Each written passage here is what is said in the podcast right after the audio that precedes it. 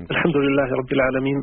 صلى الله وسلم وبارك على عبده ورسوله نبينا محمد وعلى آله وأصحابه وأتباعه بإحسان. أما بعد موضوعنا اليوم يا أستاذ عبد الله موضوع من أعظم الموضوعات لأنه حديث عن سبب النجاة وسبب للهلاك.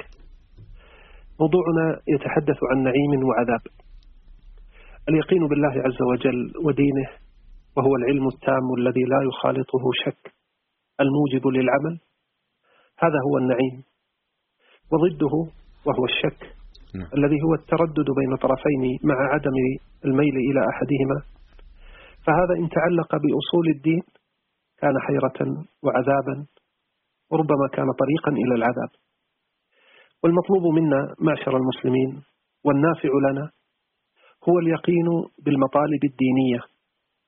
قال النبي صلى الله عليه وسلم أشهد أن لا إله إلا الله وأني رسول الله لا يلقى الله بهما عبد غير شاك فيهما إلا دخل الجنة. أخرجه مسلم. ولذا كان اليقين شرطا في الانتفاع بكلمة التوحيد. اليقين غذاء القلب ودواؤه وشفاؤه وحياته ونوره وقوته ولذته. اليقين أساس الدين وسمة أهله. إنما المؤمنون الذين آمنوا بالله ورسوله ثم لم يرتابوا. اليقين سبيل الهداية والفلاح. قال الله تعالى والذين يؤمنون بما أنزل إليك وما أنزل من قبلك وبالآخرة هم يوقنون. أولئك على هدى من ربهم وأولئك هم المفلحون. فقد. فقد اليقين سمة الهالكين. قال سبحانه عن الكافرين وإذا قيل إن وعد الله حق والساعة لا ريب فيها قلتم ما ندري ما الساعة. إن نظن إلا ظنا وما نحن بمستيقنين. الشك ألم في القلب وضيق في الصدر ولوعة تستولي على النفس خلاف اليقين. فإنه برد وطمأنينة وسكينة وانشراح. إنه حلاوة وفرحة وسرور. أفمن شرح الله صدره للإسلام؟ فهو على نور من ربه؟ فويل للقاسية قلوبهم من ذكر الله. أولئك في ضلال مبين. نعم. نعم أحسن الله إليكم. وبعد هذه المقدمة يعني لازلنا نتساءل. يعني لماذا يطرح مثل هذا الموضوع؟ يعني ربما نسمع أحيانا بعض التربويين وبعض يعني بعض الدعاء أحيانا يحذر من طرح مثل هذه المواضيع ولا تفتحوا الباب ونميت مثل هذه المواضيع بعدم ذكرها ونحو ذلك. فهل هناك حاجة لطرح موضوع الشك واليقين؟ آه، بكل تأكيد يا أستاذ عبد الله. الوعي بهذا في نظري أهم من الوعي بأشياء أخرى كثيرة مهمة. ثمة اليوم صراع مرير آه، يدور رحاه في نفوس بعض الشباب والفتيات. حتى إنهم يراوحون في دينهم بين شك ويقين. هناك شكوك قوية واقعية تساور بعضهم تتعلق بالحقائق الإيمانية الكبرى الإيمان بالله صدق النبوة المحمدية صحة الإسلام ثبوت اليوم الآخر إلى آخره. وهؤلاء ليسوا معرضين. هؤلاء يطمحون إلى الارتقاء إلى سماء اليقين. لكن الشكوك تجذبهم إلى الأسفل. هو حقا هم مقعد وحيرة قاتلة. الأمر خطير جدا. ثمة اليوم فلسفات معاصرة شكوكية منتشرة عبثت بعقول كثير من الشباب فأدخلتهم في دوامة من الحيرة والتيه. لا يبصرون معها نورا. ناقشت يا أستاذ عبد الله نعم. مرة شابا قد عصفت به بعض هذه الفلسفات. حتى صار شاكا في غالب الأشياء إن لم يكن شاكا فيها كلها. حتى إنني تحيرت في كونه متيقنا من كوني جالسا أمامه. نعم. أم هو في شك من هذا أيضا؟ سبحان الله. كل من يعرف هذا الواقع فعليه مسؤولية كبيرة تجاه هؤلاء الشباب. أن يساعدهم في الوصول إلى بر الأمان. أن يبصروا النور. أن يشعروا بالطمأنينة والاستقرار أن يلقوا عن أنفسهم هذا الحمل الثقيل أن تستريح قلوبهم وأن تسكن نفوسهم. نعم. نعم جزاكم الله خيرا. شيخ صالح يعني أشرتم إلى نقطة في غاية الأهمية وقضية معطيات العصر الحديث. يمكن هنا أحد المستمعين في تويتر يعلق ويتحدث عن قضية هذا الزمن الذي يعني الفتن تلونت فيه بألف لون ونحو ذلك ولعله يعني يشير إلى هذا. فيعني هل معطيات العصر الحديث هي التي تحتم علينا معالجة مثل هذه المواضيع؟ آه نعم بلا تردد. نحن نعيش في ظل حملات تشكيك طاغية وأمواج منه عاتية أعداء الله يبثون الشكوك ليل نهار. يقعدون للشباب بكل صراط يصدوهم عن سبيل الله. يشككونه في وجود الله في ربوبيته في ألوهيته في كتابه في نبيه صلى الله عليه وسلم في سنته في القدر في الغيب في الأحكام الشرعية بل حتى في البديهيات العقلية. ولا والله ما بالغت مثقال ذرة. قبل عقود قريبة يا أستاذ عبد الله لم يكن بنا حاجة إلى أن نطرح هذا الموضوع كما نطرحه اليوم. لكن الوضع الآن اختلف. العالم لم يعد قرية صغيرة بل هو أشبه بغرفة صغيرة. ما يطرح في أقصى الغرب في شيكاغو أو في أقصى الشرق في طوكيو. تطلع عليه في اللحظة نفسها وتتفاعل معه. وأنت أستاذ عبد الله في بيتك متكئ على أريكتك أليس الأمر كذلك؟ صحيح فعلا. هذا الوضع استغله أهل الضلال أعظم استغلال. فجيش الملاحدة واللادينيون وجميع أصناف الضلال جيشوا جيوشهم من خلال الشبكة ووسائل التواصل والفضائيات وريشوا سهامهم لإصابة ضعاف الإيمان في مقتل فالله المستعان الله المستعان نعم شيخنا يعني في في ضوء ما ما قدمتموه يعني ربما يتبادر إلى ذهن المستمعين خاصة الآباء والأمهات يعني ماذا نصنع مع أبنائنا؟ كيف يعني نجنبهم هذه التيارات ومثل هذه الأفكار التي ربما أصبحت يعني أقرب إليهم من أي وقت مضى خاصة مع الأجهزة الحديثة. أحسنتم. آه الأمانة التي استرعاك الله إياها أيها الأب وأيتها الأم وأيها المعلم والمربي سيسألك الله عنها. فأعد للسؤال جوابا كلكم راع وكلكم مسؤولون عن رعيته. هذا كلام الذي لا ينطق عن الهوى صلى الله عليه وسلم. باختصار يا أستاذ عبد الله. نعم. نحتاج مع أبنائنا أن نستعمل ثلاثة آت.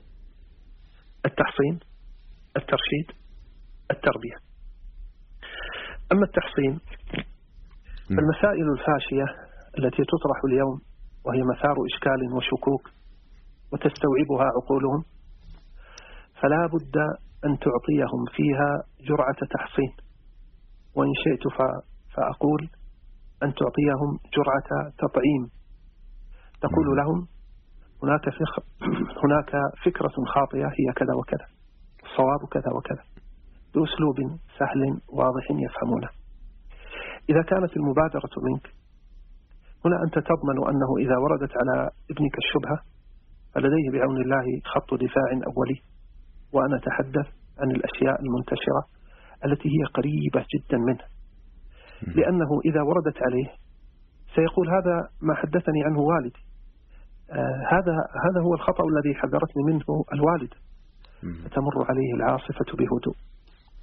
الفيروسات الخطيرة آه المنتشرة يتعين معها التطعيم. وأظن أننا في هذه الأيام أصبحنا على قناعة تامة بهذا. أليس كذلك يا أستاذ عبد الله؟ فعلا صحيح. الفيروس المضر بالأبدان خطير. والفيروس المضر بالأديان أخطر. والتطعيم الحسي مهم. والتطعيم المعنوي أهم. فعلا. نحتاج ثانيا إلى التاء الثانية وهي الترشيد الثقافي. نحتاج إلى الترشيد في مصادر معرفتهم ومنصات ثقافتهم. من يتابعون؟ إلى من يستمعون؟ ماذا يشاهدون؟ أصبحت الرقابة الذكية اليوم متعينة. العقارب والحياة منتشرة. ولربما لبست ثيابا ناعمة مزخرفة. وتحت الثياب سم يقطر. إن الأفاعي وإن لانت ملامسها عند التقلب في أنيابها العطب. نحتاج إلى تاء ثالثة وهي التربية. نحتاج إلى التربية الإيمانية الإقناعية. لابد يا أستاذ عبد الله من التفريق بين حالين.